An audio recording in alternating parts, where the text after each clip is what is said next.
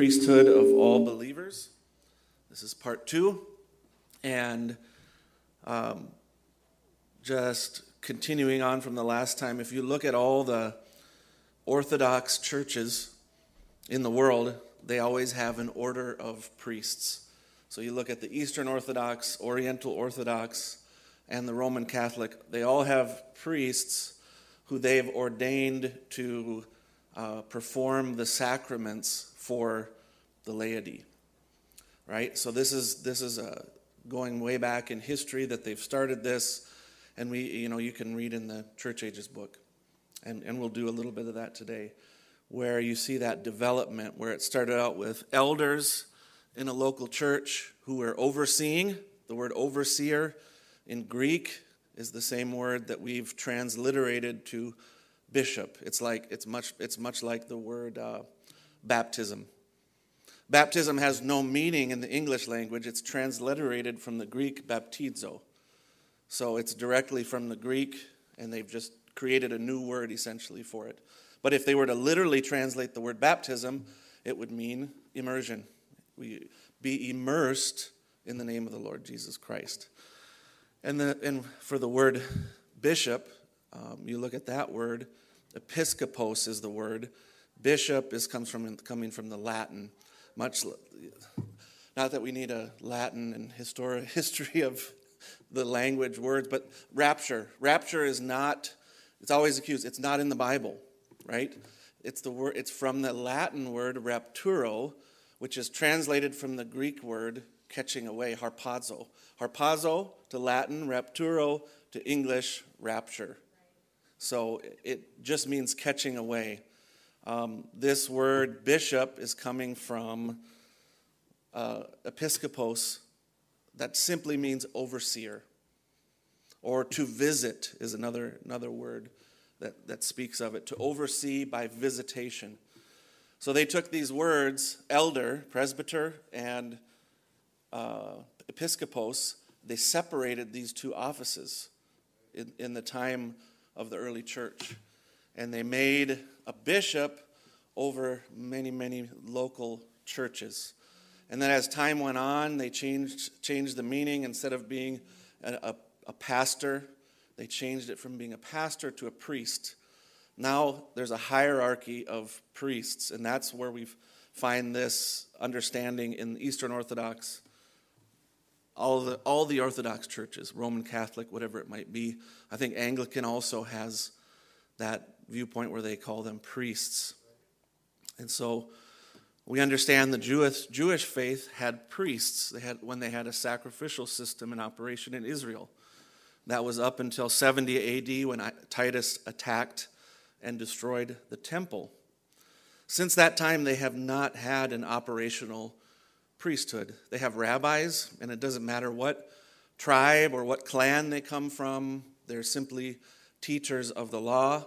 But the sacrificial system does not exist in Judaism anymore. Therefore, they have no uh, priesthood. Now they're looking forward to a time when it will be restored, but since 70 AD, it has not existed anywhere on earth. Um, in Islam, they, have no, they actually have no priesthood at all. Um, but if you look at other pagan religions through history, they always relied on animal sacrifices, and as such, they always had a priesthood. And the priest, the intention of the priesthood is to be a mediator, a special class of people that were separated for the purpose of mediating between the people and whatever deity that they were serving. So basically, they're mediators between God, the gods and mankind. So in the Christian faith, we understand the Levitical priesthood has been set aside and a new priest arises after a different order. Hebrews 7, verses 11 and 12. If therefore perfection were by the Levitical priesthood, for under it the people received the law, what further need was there that another priest should, should rise after the order of Melchizedek, and not be called after the order of Aaron. For the priesthood being changed, there is made of necessity a change also of the law. Then, verse 18 For there is verily a disannulling of the commandment going before for the weakness and unprofitableness thereof. It's a very strange and interesting way to speak about laws instituted by God. The, referring to laws or commandments which were weak and unprofitable. Now, this is, can't be speaking of the moral law. The moral law is actually an expression, it's eternal, and it's an expression of the very nature of God Himself. The moral law is never done away with. We're not of those Christians who say there's no moral law governing God's people. There is, it's just how that's applied has changed now under the new covenant. So the moral law, Ten Commandments, is not passing away. What is being disannulled? Disannulled means, literally means canceled. So what is being canceled? The sacrificial law. That's the very thing that Paul's speaking about in Hebrews in, cha- in chapter 7, 8, and 9. Read it on your own time. There's a new covenant. He promises a new covenant. Paul's saying, He promised under the old covenant a new covenant. Why did he do that? He promised in the Psalms that there would be a priest come after the order of Melchizedek. If the first pre- priesthood was perfect and could make the worshipers perfect, why did God have to promise a new covenant and a new priesthood?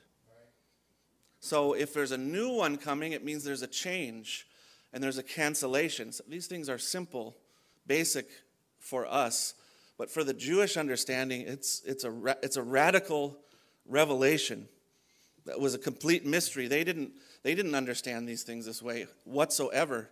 And Paul comes along and says, Don't you see? There's a promise of a new priesthood. Don't you see? There's a promise of a new covenant. That means this one isn't the perfect one. You say, but God instituted it. God instituted it to show us what? Not to show that He's imperfect, to show you and I that we are imperfect, that we can accomplish it. But not only that, to show that the system of animal sacrifices cannot truly forgive sins. The blood and bull, of bulls and goats only covered sins and pushed them forward. Why? Every year they had to do it over and over and over again. Next, the next year comes the Feast of Atonement. Maybe there's a new high priest. That high priest has to first offer a sacrifice for himself and then for the people. That's a continual process that is by nature imperfect. A perfect sacrifice had to come that could be offered once for all. Christ offered his blood. He becomes the priest after the order of Melchizedek, not after the order of Aaron, but after the order of Melchizedek. There's a new priestly order that comes place. Now, 1 Timothy 2 5, there isn't multiple, multiple sacrifices for sins, right? There isn't a priestly order that's making sacrifices continually to cover sins. 1 Timothy 2, verse 5 says, For there is one God and one mediator between God and men, the man Christ Jesus. There's no other mediators. A prophet is not a mediator. Why am I saying that? A messenger from God is not a mediator, he is a channel for the Holy Spirit to communicate through. But a, a prophet, a messenger, an apostle, Paul was not making a sacrifice for sin. Paul was not offering himself as a sacrifice for sin. In, in Catholicism, they have the Mass. Every time they do the Mass, they say it's the sacrifice of the Mass. And they're sacrificing every time, over and over again, in their minds, the Son of God. That's a sacrifice, and the people eat it, and they receive forgiveness of sins by taking this sacrifice upon themselves. It's completely false. He was off, his body was offered once for all. His blood was shed once. He went up to God, he offered that blood once. And God says, It's done. The sin question is answered. The sa- now the worshipers that come to God can be perfect. They, their, their conscience can be totally cleansed. What, under the law, what, what was it? Every year, we're, we're making a sacrifice for your sins that you didn't realize that you committed, that you didn't confess, that you forgot about. That's what the atonement was for, was for sins that were done in ignorance, the, the Feast of Atonement.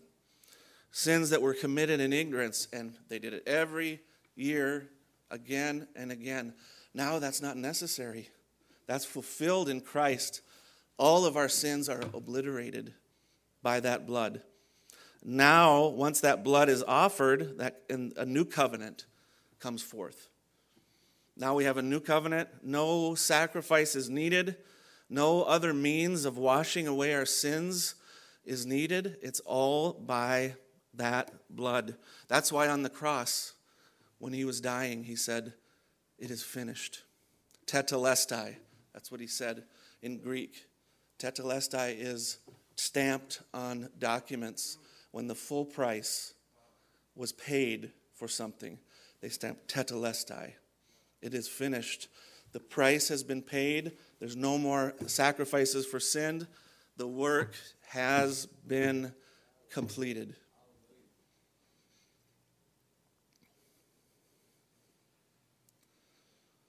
Now, Exodus 19, 5 through 6. I kind of skipped ahead from here, but I want to cover this. This is God's promise to the nation of Israel.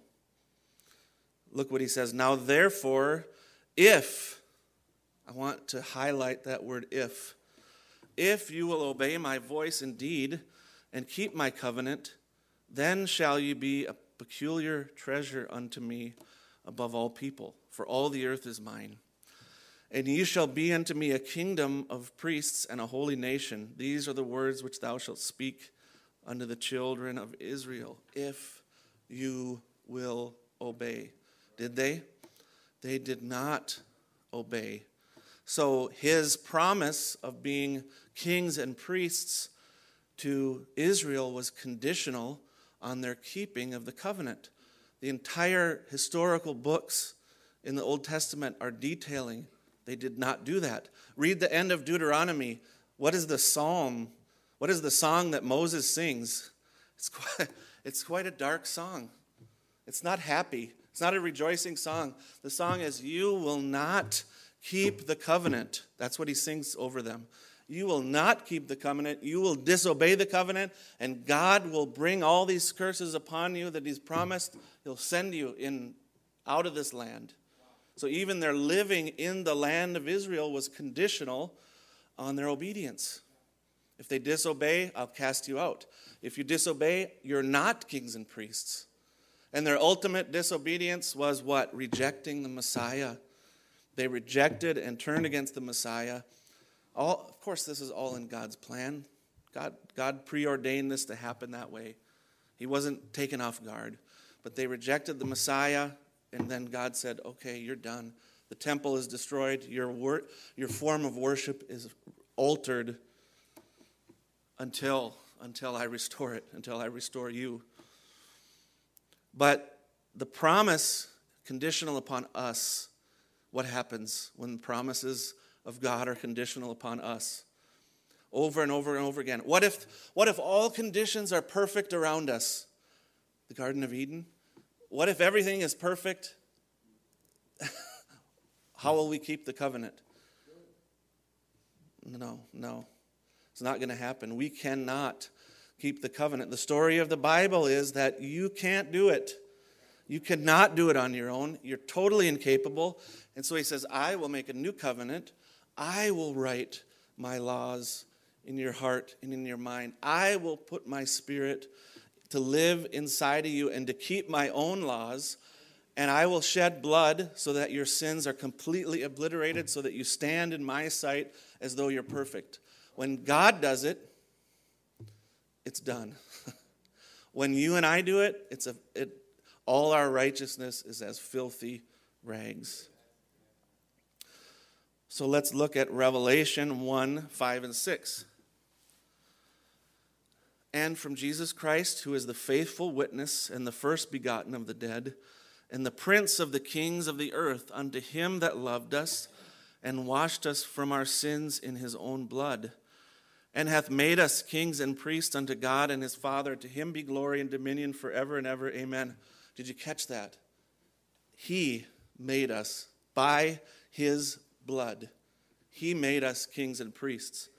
To, to Israel, he said, If you obey, you'll be kings and priests. Here he says, You know what? You can't. I showed you for thousands of years, you can't. Now I will make you kings and priests. Think about the grace of God to us Gentiles. We were not the chosen people. God was not even dealing with Gentiles for thousands of years. And what ha- then what happens? The Jews reject him, and he turns to the Gentiles and said, I have made you kings and priests by the blood of Jesus Christ. Now it's a grace covenant to make us kings and priests. Revelations 5 9 and 10. And they sung a new song, saying, Thou art worthy to take the book and to open the seals thereof, for thou wast slain and hast redeemed us to God by thy blood out of every kindred and tongue and people and nation. That word redeemed is purchased. He paid the purchase price. He didn't, at that time, he hadn't yet claimed his purchase. In, in, uh, in the world of that day, just like marriage, there's two parts to every purchase when you make a purchase, you first pay the price. In, in, in marriage, in, at this point in time in history, in the Jewish nation, first they had the betrothal. That was where you paid a price. So the father of the groom paid the father of the bride a certain amount that they negotiated. That was the purchase price. Then when, he was, when the, the wedding was to take place, then he would receive what he had paid for. So Christ at Calvary paid the price, right? Now he comes in spirit form in our day to receive his bride to himself, to, to enter into an invisible union, spiritual union with his bride. But it's by that purchase price, now we enter into a new relationship and he, you have, through that blood, through that purchase, you've made us unto our God kings and priests, and we shall reign on the earth. Amen. We are now in the relationship, in the position of kings and priests, and in the future, in the millennium, we will reign on the earth. Revelation 20, verse 6. Blessed and holy is he that hath part in the first resurrection. On such the second death hath no power. But they shall be priests of God and of Christ, and shall reign with him a thousand years. So, under all religions in history, there was a special class of people called priests. They were the mediators between the deity and the people.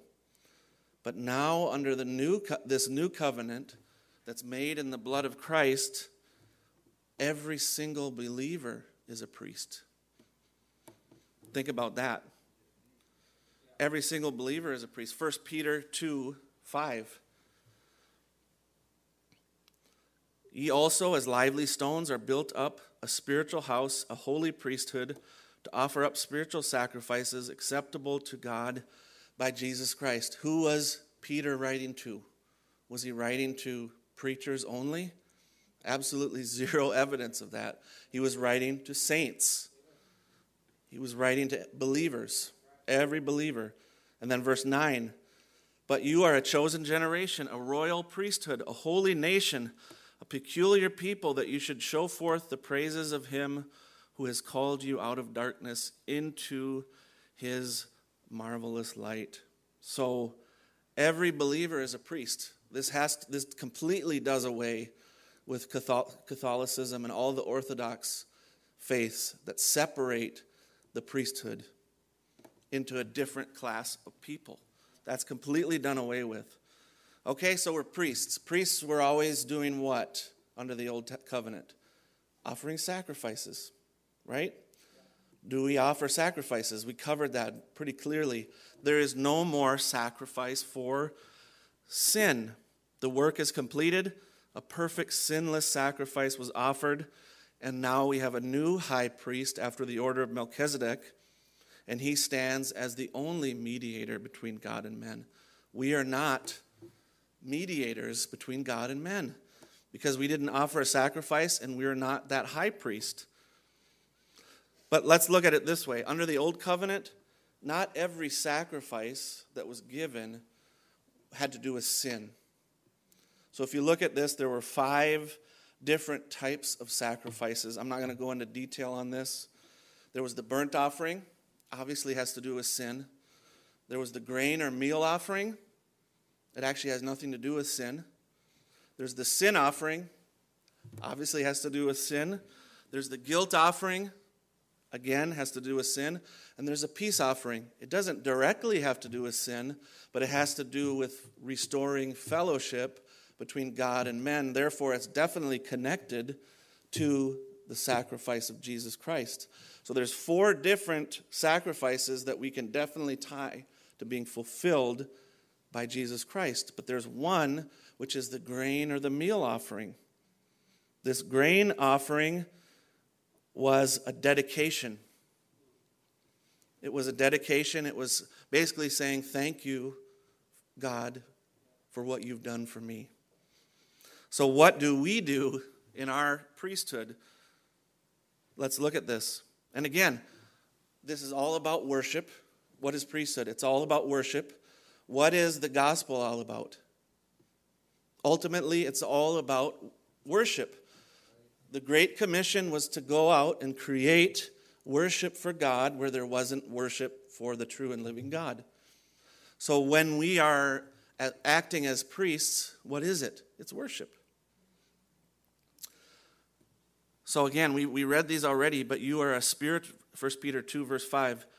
You're built up a spiritual house, holy priesthood, to offer up spiritual sacrifices acceptable to God by Jesus Christ. Our spiritual sacrifices are only acceptable to God by Jesus Christ. Now, because of the blood of Jesus Christ, we can now have direct access to God. Because of the blood that he shed, the veil was rent, and we can walk in to the very presence of God, where only the high priest could go once per year now we're all, if we don't go in, it's death. Before, if we did go in, it would be death. Now, if we don't enter inside the veil, it's death. But we can only do that by Jesus Christ. We can't do that on our own efforts. Then, verse 9, we're a, whole, a chosen generation, a royal priesthood, a holy nation, a peculiar people. Why? That you should show forth the praises of him who has called you. Hebrews 13, 15. Why are we supposed, let me back up. Why are we supposed to show forth the praises of him who has called you out of darkness? Because he's our object of worship. Beyond that, so that others would hear and see what God has done for you, and they could enter into the same. Called us out of darkness into a marvelous light. What is that talking about? Salvation, redemption. So, why are we praising him for his redemption, for his salvation? Because he's worthy of it and because he wants others to enter in and experience that same thing. Hebrews 13, 15. By him, therefore, let us offer the sacrifice of praise to God continually, that is, the fruit of our lips, giving thanks to his name. Again, it's not just lifting our hands in a worship service, right? This is, the, this is going right down to the nitty gritty of you, how you speak. What is your confession? What do you talk about on a daily basis? Are your lips giving thanks to his name? Or is it talking about how dark and how bad and how terrible it is? Or are you talking about how great God is in the midst of all this?